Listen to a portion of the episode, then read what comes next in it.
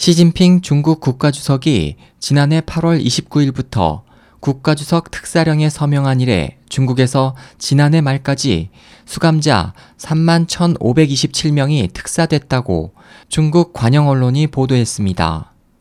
26일 관영 신화사에 따르면 이번 특사 대상자에는 중국 공산당 하에서 항일 전쟁 등 전쟁에 참가했던 75세 이상으로 장애 등 자립 생활이 어려운 자, 사건 당시에 18세 미만으로 징역 3년 이하인 자, 그리고 남은 형기가 1년 이하인 자가 포함됐습니다.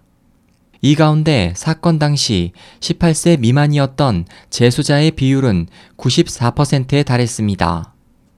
이번 특사는 1975년 마오쩌둥이 실시한 이후 40년 만에 이뤄진 것으로 처음으로 비전쟁 참가자가 대상이 됐습니다.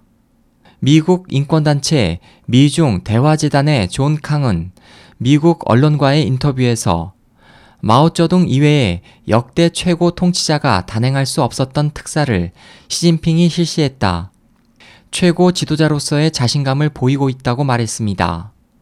한 중국 문제 전문가는 시진핑이 전면적으로 정권의 주도권을 잡은 것을 의미한다고 짚었습니다.